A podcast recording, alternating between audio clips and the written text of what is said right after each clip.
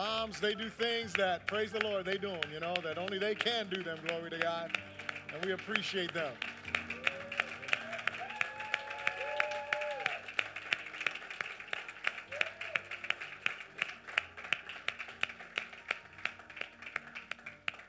All right.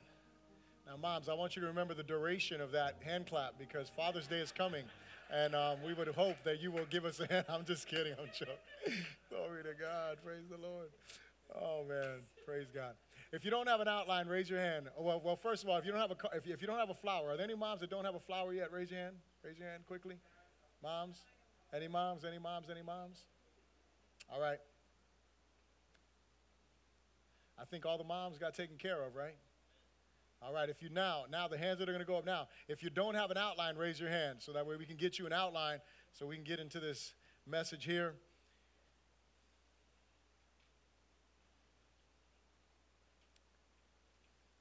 All right. And as always, the reason why we have outlines is so that way you can a follow along as the preaching goes in the beginning of the introduction. Introduction is in the outline. But then the second reason which is i think even more important is not just so that way you can follow along with the introduction but it's so that way you can take notes and you can participate in our connect life groups. And every week we get together and we meet from september until the end of may and we get together in different homes different places and we break bread together we pray together we talk talk together and we discuss the sermons. And so it's important to us that you are connected, all right? Even though we only have a few weeks left of our Connect cycle, we still want to make sure that no one misses out. And so you can still get connected. You can see Pastor Chad, and he will help you out. Pastor Chad is the one that led us in communion for those who do not know, and, um, and he'll get you connected to the right one. Amen? All right, so turn your Bibles with me, if you would, to the book of Second Timothy, chapter, chapter 1, and we're going to read verses 3 through 7.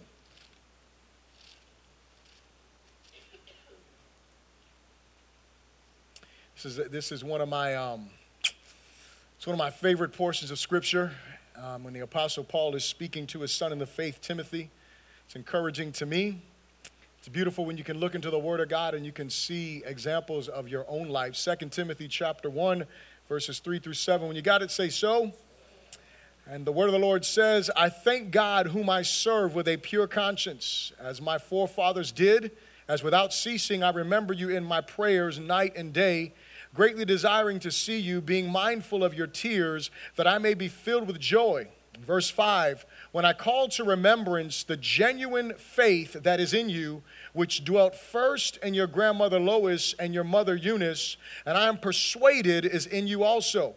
Therefore, I remind you to stir up the gift of God which is in you through the laying on of my hands. For God has not given us a spirit of fear, but of power and of love and of a sound mind. God, we thank you for your word that is truth. We thank you for every mother that is in this place, Lord God. We thank you for our mothers who are not here, but Lord God, are in our hearts, Lord God. Father, and we just give you praise today for your word, for the inspiration of it. And we ask you this morning that even though this will be a message that is specific for mothers, God, that we would all be challenged by the truths that we'll talk about today. Father God, that we would be edified, that you would be glorified, that we would have ears to hear what your spirit is saying to your church. I pray that you would have your way in us. And I ask you all of this in Jesus' good name. And someone said, Amen. And so, as we honor our mothers today, and we're, we're going to jump right into the outline here, as we honor our mothers today, we give thanks for them because despite their imperfections, they are typically a depiction of the grace of God, which is the reason why I chose the video that I did. And while there are exceptions, the rule is moms rock. Can someone say amen? amen. I mean, there are exceptions, and, I, and I'm saddened because I feel like I have um, an amazing mother. You know, I, I, have an imperfect mother like anyone else on this planet, but I have an amazing mom. And so I can't complain and say that I had a bad mom or, you know, something like that because I had a good mom. No matter what went on, she was a good mom.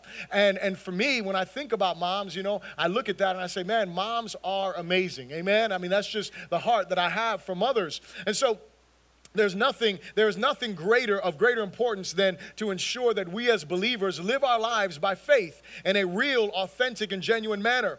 To live by faith is to live to please god. We talk about that because that is the vision of faith Thermal fellowship to please god. So to live by faith is to live to please god to live for the glory of god and complete dependence upon god total submission to his will and determined adherence to his word. And so for us as believers and while i'm to you know talk about mom moms today, and I want to I want to do that, you know, because I want to honor the moms in this place. But I also want us to realize, look, don't tune out because you're not a mom. Hello.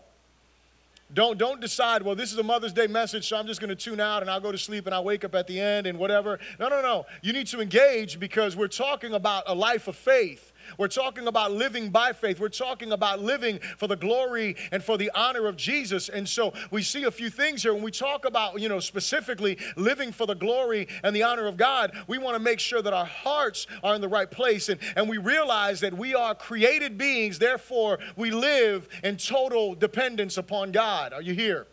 You see, I, I was talking with Lewis um, the other day. We were, we were having lunch this earlier this week, and I was, I was reading a book by Bill Clem. It's called Disciple. And in that, he talks about the two things that we are that we are human beings, right? But that we are created beings as well. And he talks about this, the, the, the, two, the twofold reality. And the one part is that we are created, therefore, we are dependent. In other words, you and I breathe because God allows us to breathe. That we, we have strength to do the things that we do because God allows us to do that. We are able to, whatever it is we enjoy, we're able to enjoy those things that are unsinful. Hello, somebody, because there's some sinful enjoyments that God is not like, hey, go do that. Hello.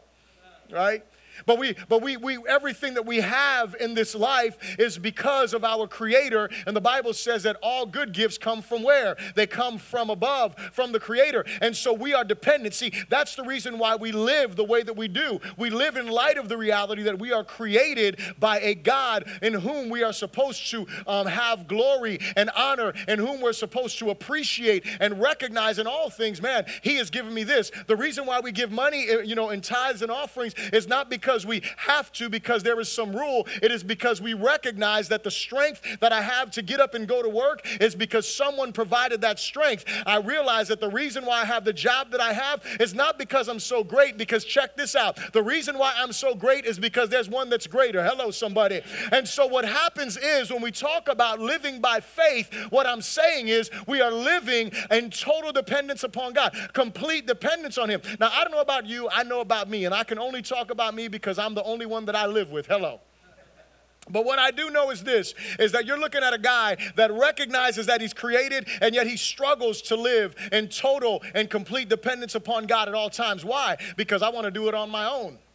I want to act like I don't have to do it. See, and the other part of the equation is where Bill Clem talks about us being not just created, but we are also human beings, and therefore we have um, we make real decisions, and we are accountable for those decisions that we make. But sometimes we get our lines mixed, and we think that we are autonomous, and that is not true. Hello. And while we are surely responsible for all of our decisions and all of our actions and our will and the things that we do, we cannot live a life that is independent of God. We must live a life that recognizes dependence upon Him. And the beauty of the cross is that every time that I forget who's in control, who provided me breath, who gave me the strength, I can come to repentance and say, God, forgive me. I depend on you for my life. But it's not just me depending upon God, but it is also me living in total submission. And I put some key words here. I put over here complete dependence. And you should underline that because it's not just dependence, the goal is complete dependence. Say complete dependence.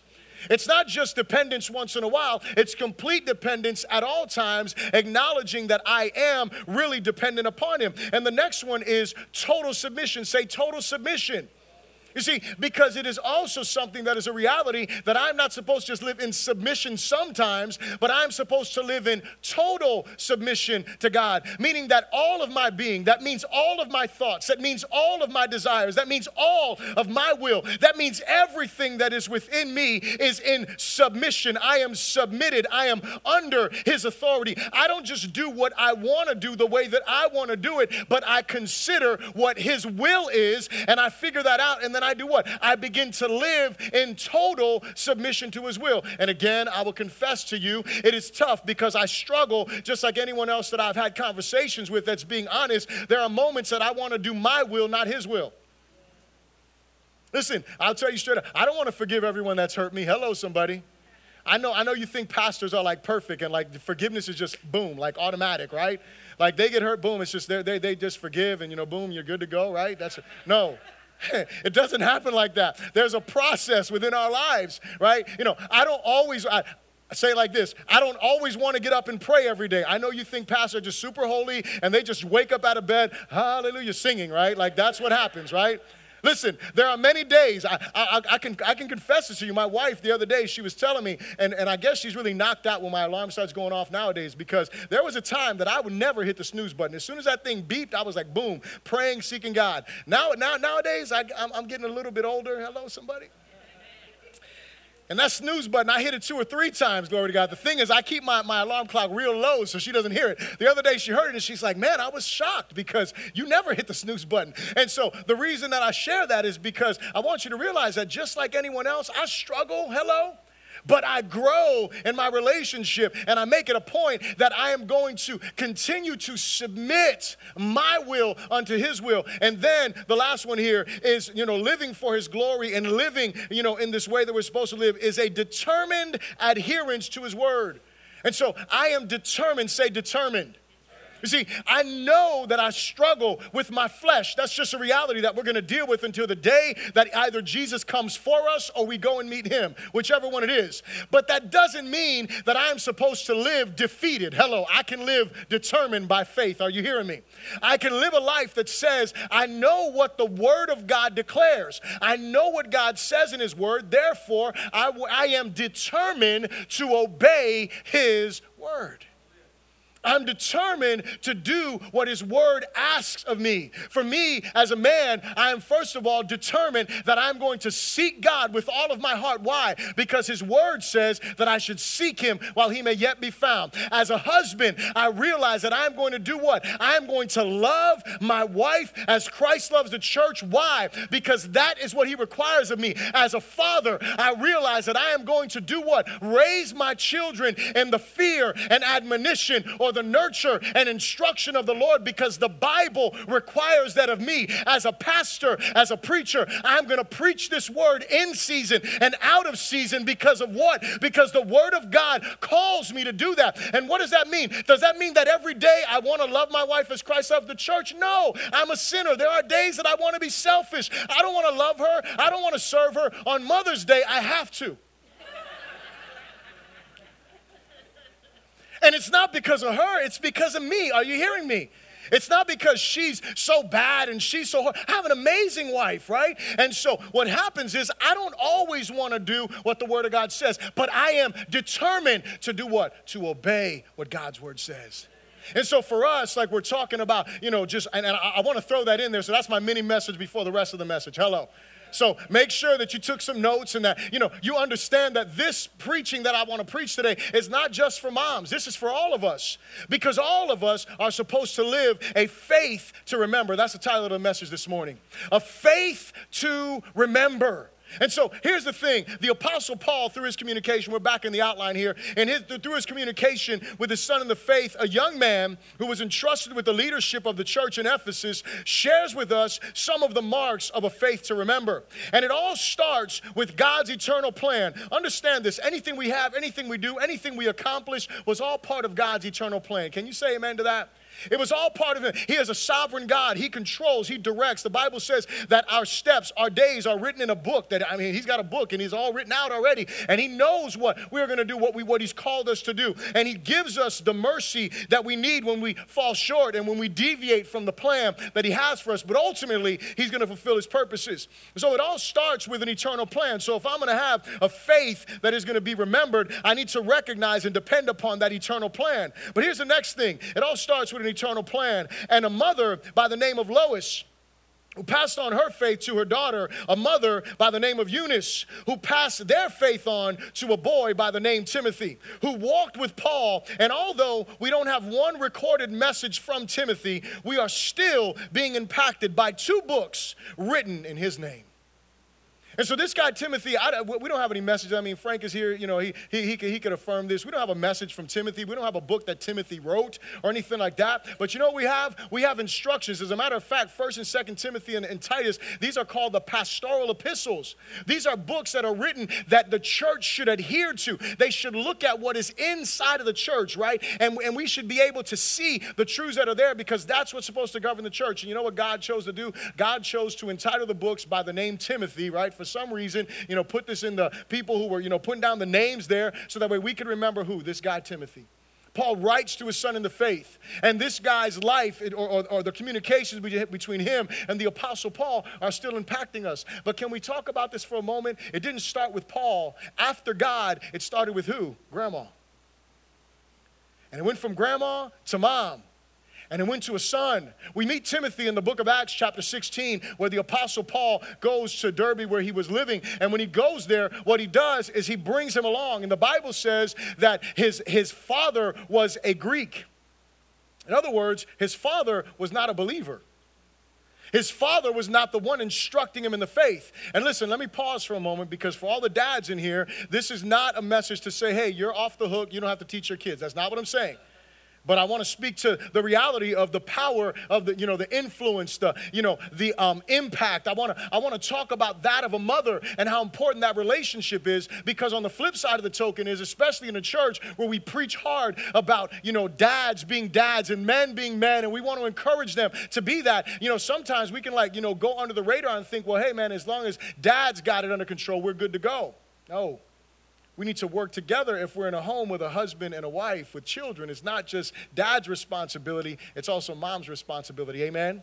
To help our children grow in the faith. And we see Timothy, he is who he is because of God's plan, because of his grandmother, and because of his mother. And so the first thing when we're looking at some of the marks is the importance of a woman. So say this with me we must understand the biblical importance of women in general, mothers specifically we must understand the biblical importance of women in general and mothers specifically. Now, if we go back, and you don't have to go back there with me right now, but if you write this down, the book of Genesis, chapter 1, verse 27, and the book of Genesis, chapter 2, and verse 18, and you will notice something there. This is the creation account.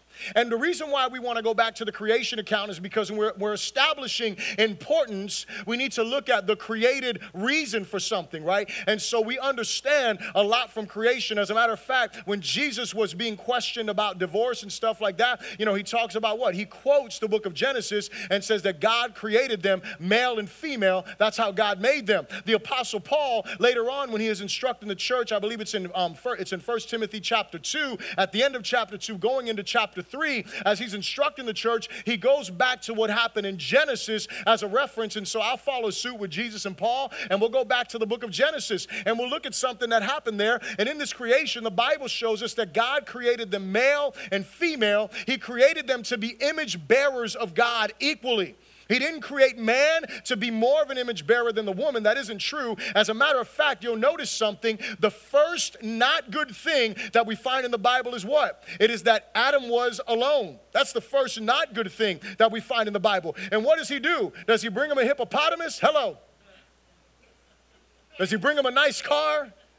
Does he bring him a nice home? Does he bring him an iPad? You know, does he get him some gadget to help him out? You know, does he get some organizer? Is that what he does? No, he got a woman. Hello, somebody. He got a wife, glory to God. And, and God said, and the reason why this is important is because I need you to get this, ladies, and, and even men in this place. Adam could not have fulfilled his purpose without his wife. Are you hearing me? That is, a, that is of how much value. That's the reason why it was not a good thing, because the command that God gives to be fruitful and multiply is impossible. I said it when I was saying, you know, mothers do stuff that I thank God they can do. One of the things that moms do that a man will never do, I don't think we could do it, is give birth. Hello, somebody. Are you, you, know, you know, that wasn't enough enthusiasm there. I, I don't know if y'all believe me, but I'm, I consider myself to be a strong dude, but when I get hurt, I'm a baby. Are you hearing me? Right? Like, like I can lift weights and I can do all that, all that, all that kind of stuff. I love that, right? But you know, get hurt. I'm limping. I'm crying. I need attention. I couldn't imagine being in labor. Hello. I told y'all the story. When my wife was in labor, I was sitting there, and you know, most people they cry when you know when when when the when the baby comes out, right? That's when they're crying. I wasn't crying when I, I mean I didn't cry when my daughter came out, not because I wasn't excited, because that just wasn't the emotion that hit me. I was crying when I saw the agony on my wife's face when she was pushing. Hello. I was like, I mean, I just something broke inside of me, and I could only and, and I could only imagine. I, I couldn't be there. I'd have been like, "Yo, I'm done. I'm done. This baby, y'all cut this thing out. Something. I, I put me to sleep and let me wake up when it's all over. I'm just, you know. I mean, the reality is, you know, moms are. You know, we talk about you know women being the weaker vessel in some areas. Hello, are you hearing me? Don't, don't take the scriptures out of context. They're not talking about, and because I'm gonna tell you what, in that area, she's stronger than me. Hello.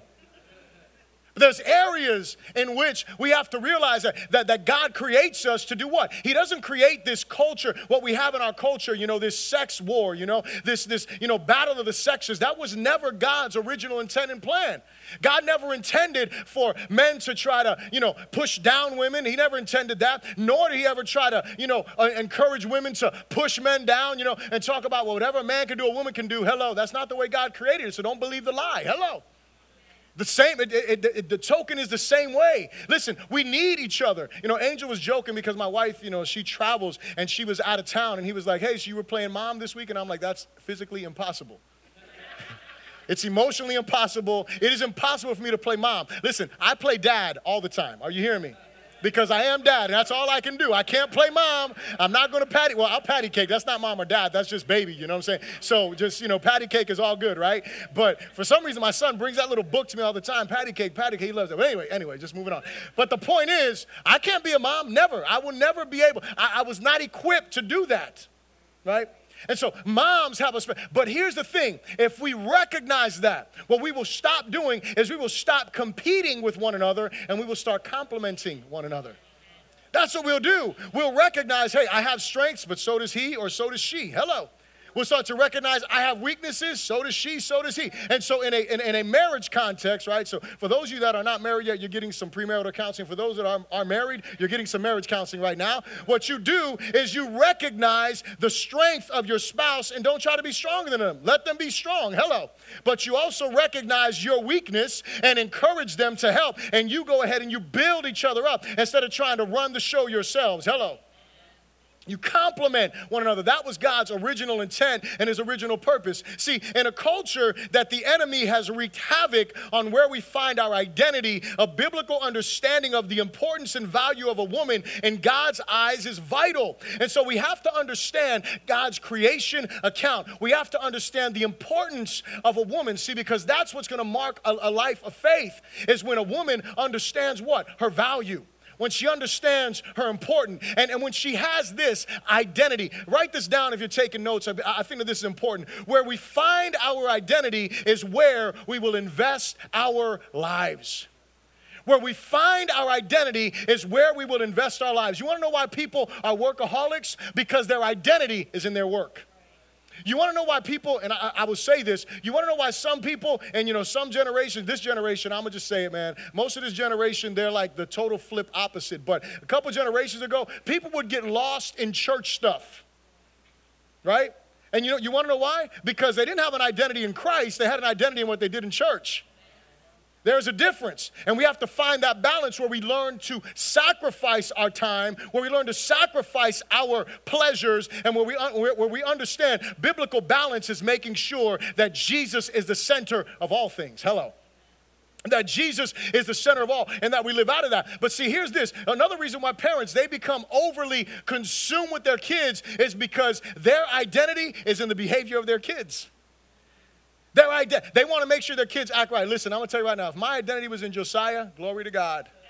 I love my son, and I, am going to beat him a lot. I'm going to let y'all know that right now. So y'all pray for me and pray for him. I can't really beat him now because he's too young to get beat, but I whack him. But here's the thing my son is, is, is amazingly crazy. I'm just going to let y'all know that. We, I, I, I was joking you last Sunday. We went, we went to um, lunch with Dave. My son, I have a scar right here. Y'all might be able to see it. My son stabbed me in the head. I'm just saying. He think because my, my mother-in-law, amazing mother-in-law that I have, glory to God, she's a woman of faith. She taught my son how to go like this with like sticks and things. And so now he needs two of everything. So every time he sits down, he can do this because he's going to learn to play drums. And, but here's the thing. When he goes like this and I'm sitting right next to him, guess what happens? I get stabbed in the head. Glory to his name. My son, right? So my point is, I, I, I, was, I was, I was confessing, I, and I, I, tell Pastor, Pastor Aldo and Minister Vanessa over there, I used to be like, because they would always talk about Alina, she needed a nap. And I'm like, you all are horrible parents. Like, whatever, need a nap. I'm like, Alexis don't need a nap. She'll go to sleep right there. Until I had Josiah, glory to God. And I'm like, they're amazing parents, glory to his name, right? Kids are just different. But the point is, we can get so consumed with the behavior of our kids, with the grades of our children. And it's because of what? It's because we, we don't realize that we haven't found our true identity in Christ. And so we're trying to make our kids perfect. Not for them, it's for us. It's not so that way they stay out of harm's way, it's so that way that we don't look bad. See, there's a difference when I parent from a place of identity. I want my son not to act right. Listen, I don't want my son to act right just so he doesn't stab me in the head. That's part of it. I'm just saying. But I want my son to act right because I don't want him to grow up and end up in prison. Hello. I don't want him to end up doing things, end up dead, end up diseased because I didn't discipline him. It's not because y'all are going to think highly or lowly of me. Listen, to be completely honest with you, I care about one thing, and that is that God is pleased with my parenting. That's the reality because I have an identity. I am a child of God, regardless of how they act or you act or whatever. I know where my identity is. Are you here? And so what we realize is that we can we when we have our identity in Christ, what I do is I live what? I live for the glory of God. And so, as moms, here's the thing we see this great man, Timothy, God used and Paul trusted, receiving his biblical faith foundation through who? The women of faith in his life the women of faith in his life. They were the ones who poured into his life. The second thing I'll ask you to repeat after me is this say, we must recognize the influence a mother has in a child's life. We must recognize the influence a mother has in a child's life. See, when Paul is writing here to Timothy in, in, in, chapter 1 and 2 Timothy in verse 4, he, or in verse 5, he says, When I call to remembrance, which is where we get the idea of a faith to remember, when I call to remembrance the genuine faith that is in you, which dwelt first in your grandmother Lois and your mother Eunice, and I am persuaded is in you also. What we understand is that we don't see how long Paul was with Timothy's family, but he was with them long enough to see something. And that was faith in grandma and faith in mom. And I see that in, in the son.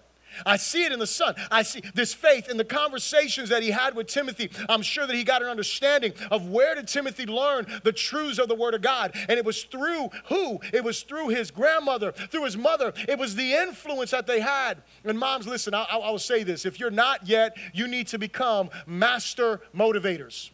Are you here? Moms need to become master motivators. I'll give you, I'll give you an example. My wife last week, we were getting in the car, and this wasn't a motivation of a child. This is just my wife being a motivator that she is. And so we get in the car and we're getting ready to go to the restaurant to eat. And as we get in the as we get in the car, you know, Dave is like, I'll sit in the back, your bride can sit in the front. And what am I gonna say to that? All right, glory to God, I'm gonna sit next to my bride. Well, my bride comes to the car, she opens the back door, and she's like, Listen, why don't you go ahead and sit in the front? And he was like, No, no, no, no, you can sit in the front. And she was like, No, let me sit by my kids. I never get to sit by them. And he's like, Man, you pulled the kids' card on me. I can't argue with that. He's like, So I'm going to the front right? And so she, she, she knew what to say in order to, you know, move the situation the right way. Now, here's the thing I didn't say master manipulators. Hello, somebody. It's all in the M family, but there's a difference between manipulation and motivation, right? And it's, and, and, and it's a slight line, you know? And, and, and I think the difference that I would say is this is that when you are manipulating someone, you are trying to control someone for your own gain, for your own glory. When you are motivating someone, you are trying to lead someone to bring glory and honor to God. Hello. You see, and, and what needs to happen is uh, moms need to realize the influence that they have in their children's lives. You see, we believe in making disciples. I talked about that of our children. Not only do we believe in making disciples, but we also believe, and if you've never heard this before, I hope you're paying attention. It is primarily the responsibility of parents to make their children disciples, to raise them in the instruction and nurture of the Lord is the call to parents. Hello. It's not, it's not come and drop them off at a kid's dome and they're going to get discipled. No. It's not bring them to, you know, youth service and they're going to get discipled. And you got all these discipleship programs to help your kids grow in faith. For me as a parent that has a child that's in a private Christian school, it's not drop your daughter off at a private Christian school and she's going to be discipled. It's not like that. It's not like figure out, you know, find the most spiritual Christian you know and drop your kids off with them so they can learn. It's not like backyard Bible school or, you know, the summer programs that they have. That those things are supplements or should be supplements to the teaching that we bring into our children's lives. Are you here? And see, what I would say is this is while we do see clearly that we have Lois, which is grandma, and then we have Eunice, I don't want you to think that, you know, it's okay. Well, we'll drop them off with grandma because she's real spiritual. We'll drop them off with the grandparents because they're going to make them holy. Listen, typically, even holy grandparents do not make your children holy. Even holy grandparents have a tendency to spoil. I'm just saying. They're holy, you know, but at the same time, they're, they're grandparents. I'm just saying. Remember, I said, you know, we struggle with that flesh, but here's the thing it is the responsibility of the parents to do that. But it's not just the dad's responsibility. Mom has a part in this. Parents are the first and greatest influence upon their children. And typically, hear what I'm saying, moms, due to the bond between mothers and children, moms are the greatest motivators of their children for better or for worse. See, whether you realize this or not, there's a, you know, and, and, and, and I, try, I try, you know, to be a, an emotionally involved guy. You know, I'm not like disconnected from my emotions and I understand, you know, what I'm feeling and I communicate those things. But I still notice my wife and I, we're just different. I was thinking about it when I was thinking about the message. Our communication with our daughter is different. There's a, there's a different emotion involved in my wife's communication than there is with me. It's just, we're just different, right? We're supposed to be. And see, what happens is, I don't know about you, but my wife has the ability, now I'm gonna let y'all know she's not perfect. I'm just gonna say this. But my wife has the ability to bring the best out of me.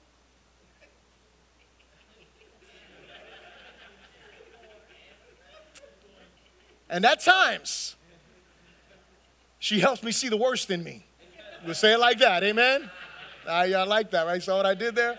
Because I don't believe anybody brings out anything in you. I believe that it's just there and they just kind of squeeze and oh, there it came, glory to God. It, was, it wasn't like they, they made you do something. Oh, they make me so angry. No, no, no, no, no. Hold on. They may have actions that may try to provoke you, but they didn't make you anything. Hello. But nonetheless, you know, what I realize is that I, I, can have a conversation with a guy, this is straight up, with a guy, and they will tell me the same exact thing my wife tells me, and it doesn't move me the way it does when my wife tells me. Like I'll be like, all right, cool. My wife tells me, and sometimes I want to fight. Like I'm like ready to like go throw down. And, and, and it's just, it's because she stuck some emotion in there, right? And just hit me like right in the heart. Like she knows the exact word, glory to God. She, you know, th- those words just make me feel like He-Man, and then those other words, you know, y'all don't know about He-Man, but anyway, some of y'all might. Superman, we'll use him, all right? Those, you know, just make you feel like Superman, right? Just you feel, but then other times you feel like, man, what's up, man? I'm not even Mighty Mouse right now. Just, you know, you know how that goes.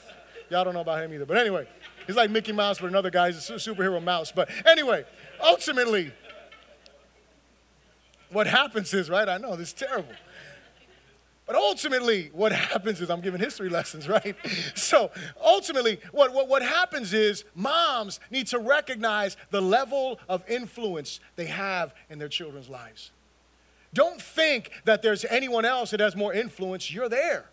You're that mom. You have that time. See, here's the thing we're talking about faith to be remembered. Faith is a force, it's an automatic source of influence. Just as Lois and, and Eunice influenced and deposited their faith into Timothy, so the modern day woman of faith must recognize they have the same ability to influence the faith of their children and grandchildren and beyond.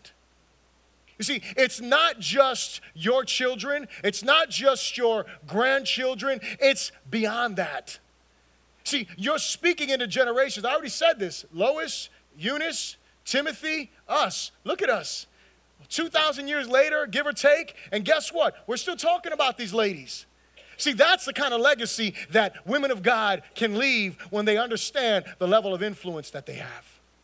See, there's, a, there's an ability to influence that's there, and we need to recognize that as people in general, but as women of God, and realize that the key is let the faith be the thing that's the influence. The third thing, say this with me, we must anticipate the impact of a mother upon her children.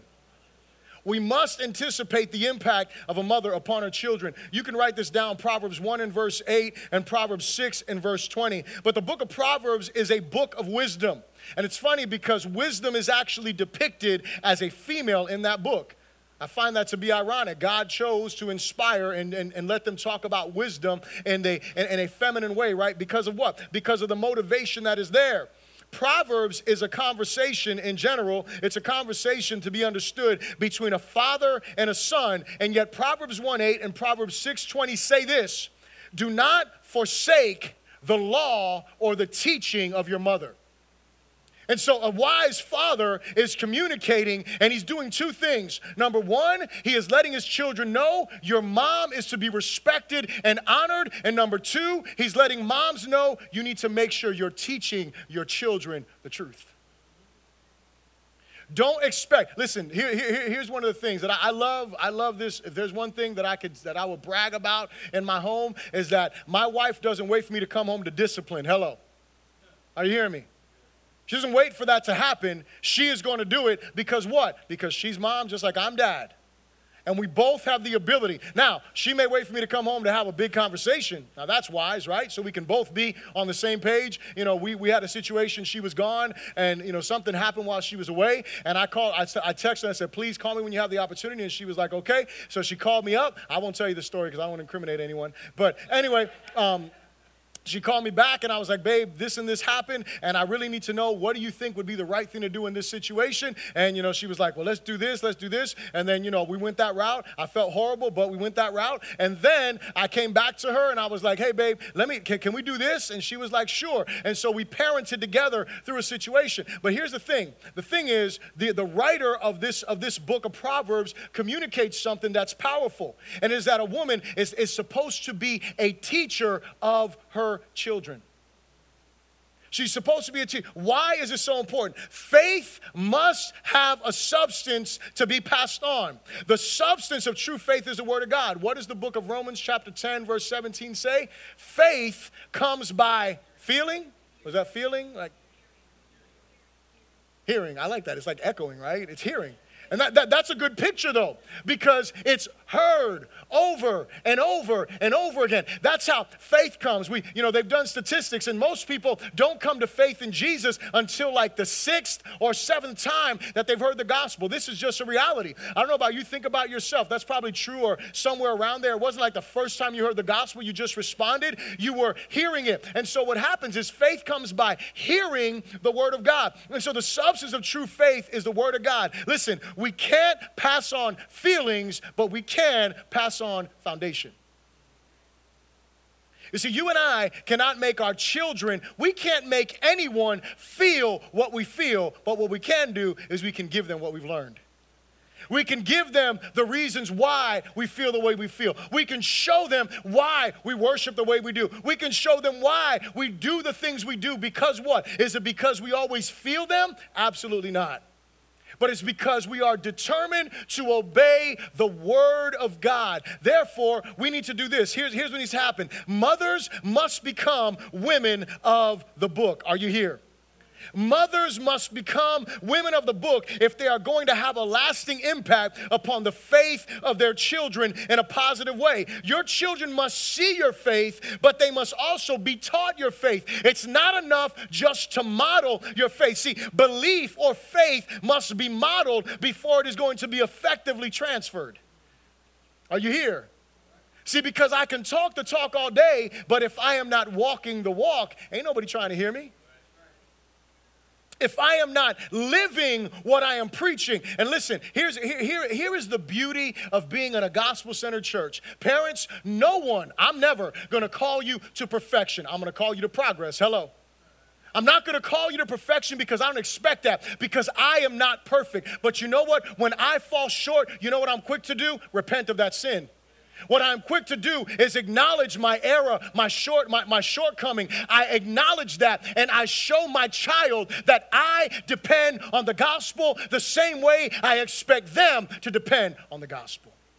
You see, that's what it means. It means to be a person who grows in faith, a person who is trained by grace, a person who is making progress in their walk with Christ, a person who is not struggling with the same sins every single day, every single year after year after year. Listen, I was talking to Brother Lewis about that. If we are continuing to struggle with the same sin week after week after week after week, have you really encountered the cross? Have you really submitted to the power of grace? Have you really submitted to the word of God and really said, God, you have said in your word for me to be holy because you are holy. Therefore, I want to obey, but I cannot obey in my own strength. Therefore, I must be doing something wrong. And maybe it is that I really haven't submitted myself under the word of God. Maybe it is that I really haven't yielded my thoughts to the word of God because here's the thing the Bible says, do not be conformed to the pattern of this world, but be ye transformed by the renewing of your mind. Listen, if you are not constantly in the Word of God, meditating on the Scriptures, how do you expect your mind to think any different? Can I tell you something? If your thoughts don't change, your walk won't either.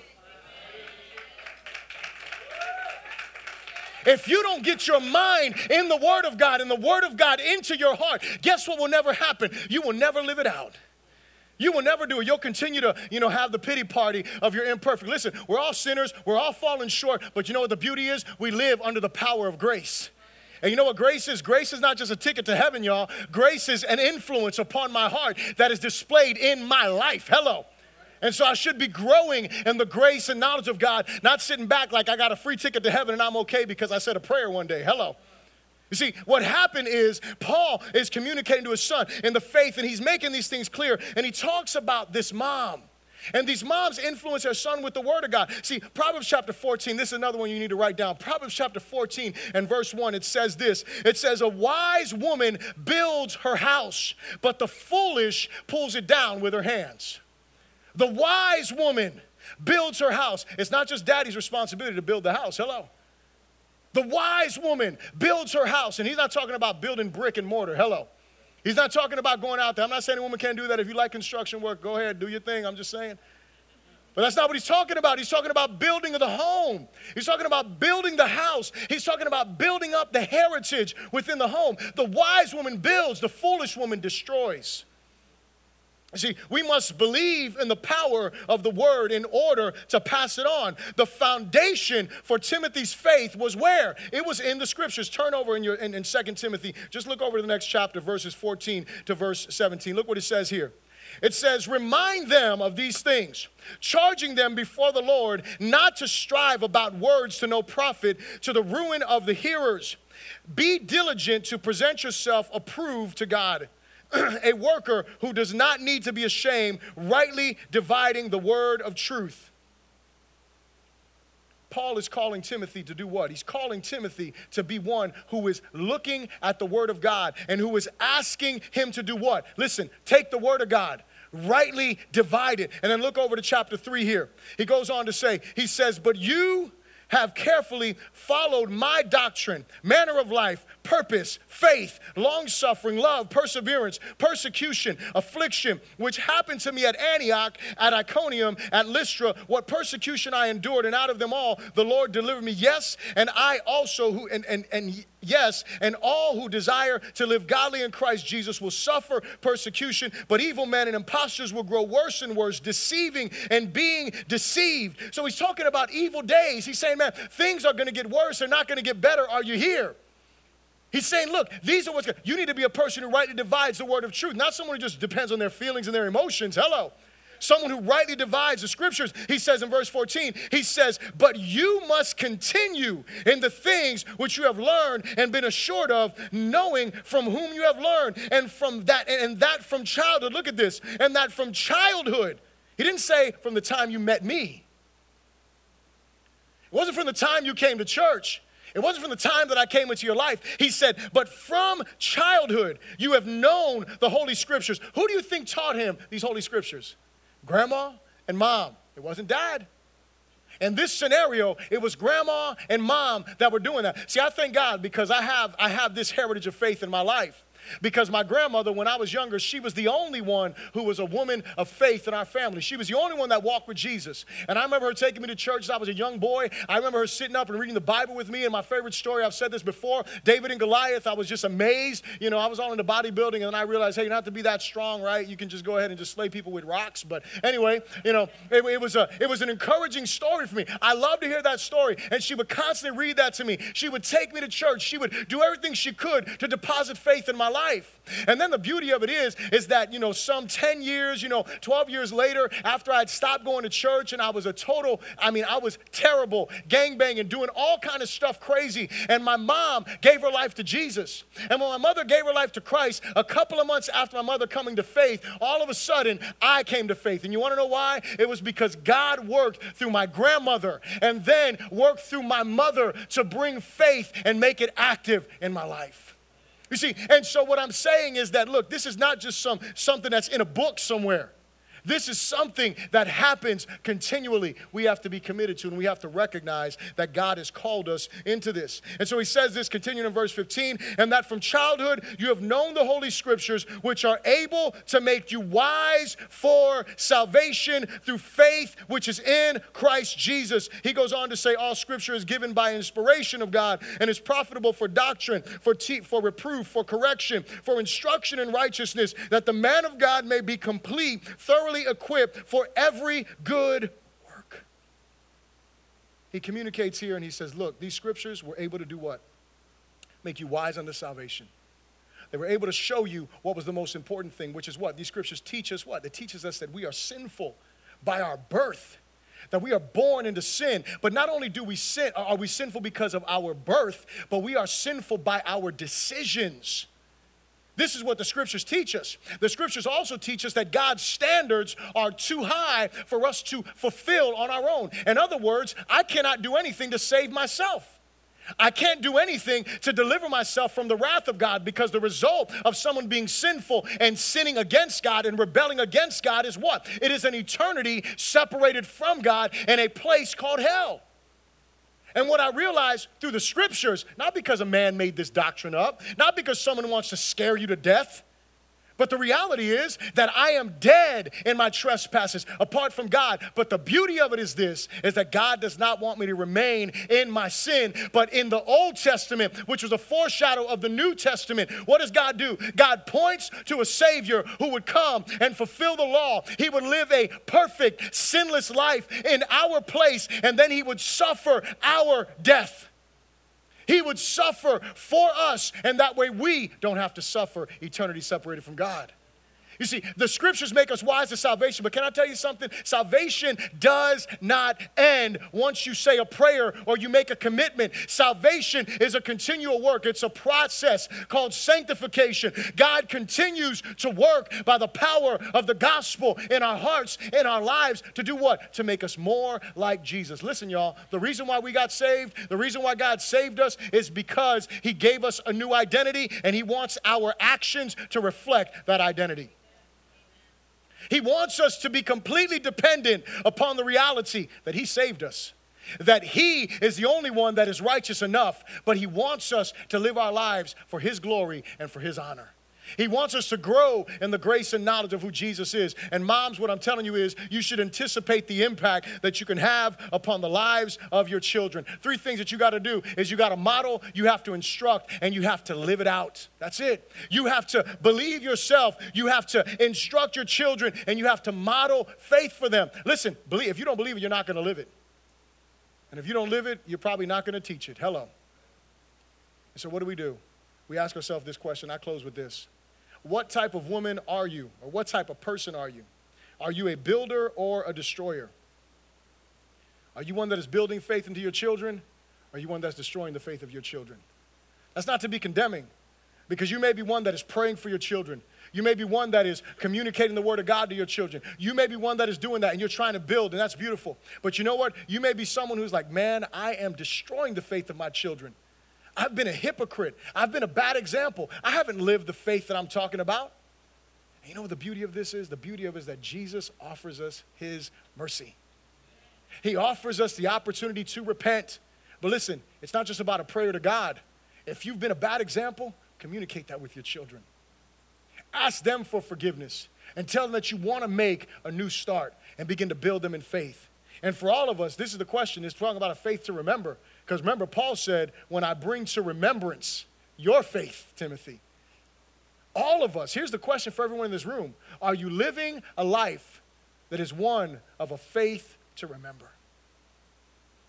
The faith, a life that is a faith to remember is this it has its foundation in the Word of God. So, my first question is Are you a person of the book? Are you a person who knows this word? I'm not talking about you memorized everything. I'm talking about a person who knows this word, who knows the person who authored this word, right? Are you a person of the book? Are you growing in the Word of God? A faith to remember is a faith that is used to inform and influence others. Are, eh, eh, uh, um, are others being informed and influenced by your faith?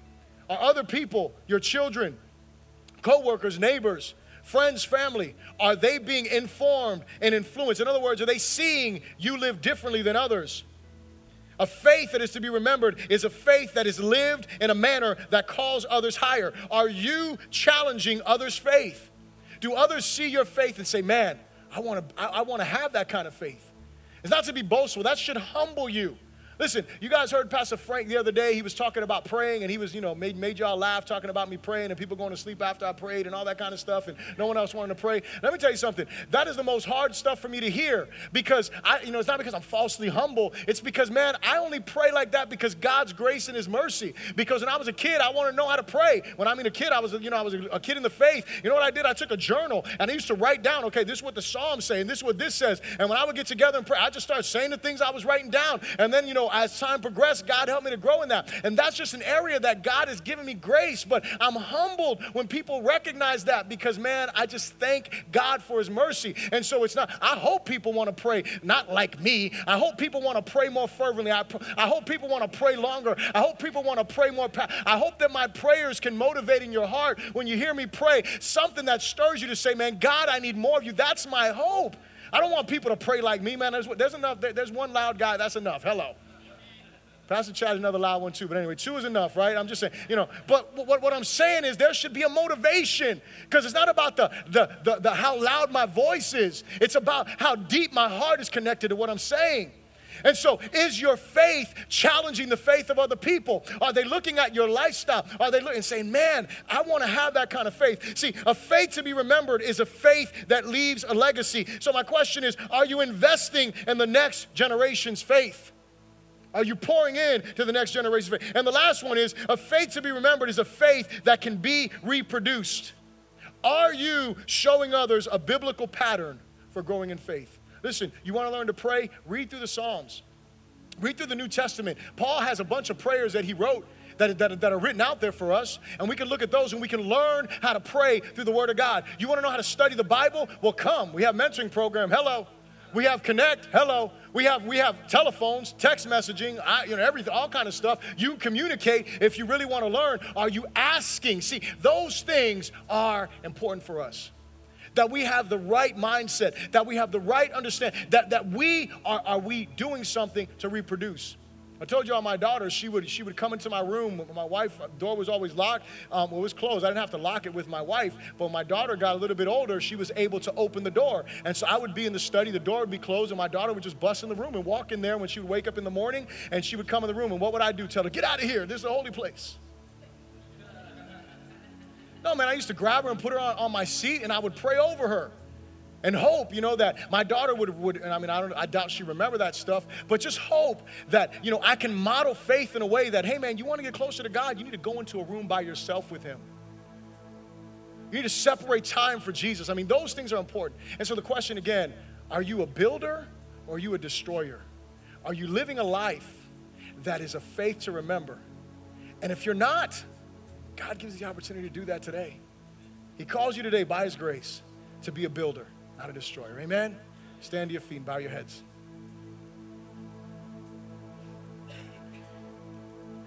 Father, we are so, so grateful today for the love that you have shown us. We are so grateful today for your grace, for your power, God. We're so grateful today for the moms that we have. And Father, we just submit our hearts before you this, this day. And God, we ask, Holy Spirit, that you would continue to speak to our hearts. Holy Spirit, that you would continue to reveal yourself unto us, God. Continue to show us the areas in which we need to grow. Continue to show us the power of your grace that enables us to obey your word, God. Father, I pray for every mom in this place, God. I thank you for all of them, and I just pray over them a special blessing in this day. I pray that this message encourage their faith, and I pray that they would be women of the book. I pray that they would be women who model faith, women who believe your word, and women who teach your word, God. I pray, Jesus, that you would build them up in their faith. I pray that you would help them to build their children, to build their coworkers, to build all of those in their lives, God, that you've called them to build, Lord Jesus. Father, I really pray that we, not just the moms, but that we as your people would be disciple makers, God. That we would be those who really embrace the call to go ye therefore, making disciples of all nations, God. Father, I pray for your grace upon us for those of us, God, that have fallen short, that recognize that we've been destroyers and not builders, forgive us, God. And Father, lastly, I pray for those in this place that may not know you. Father, they heard your gospel. They're separated from you, God. There's no hope apart from you for them. May they recognize their hopelessness apart from you, but also the great hope that there is if they'll submit their lives to you if they'll trust you as Lord, if they'll trust you as Savior, if they'll put their faith in you, if they'll repent of their sin, God, that you'll give them new life today. Father, fill us with your grace. Use us for your glory. In Jesus' great name. Someone said, Come on, give God a hand of praise. He's worthy.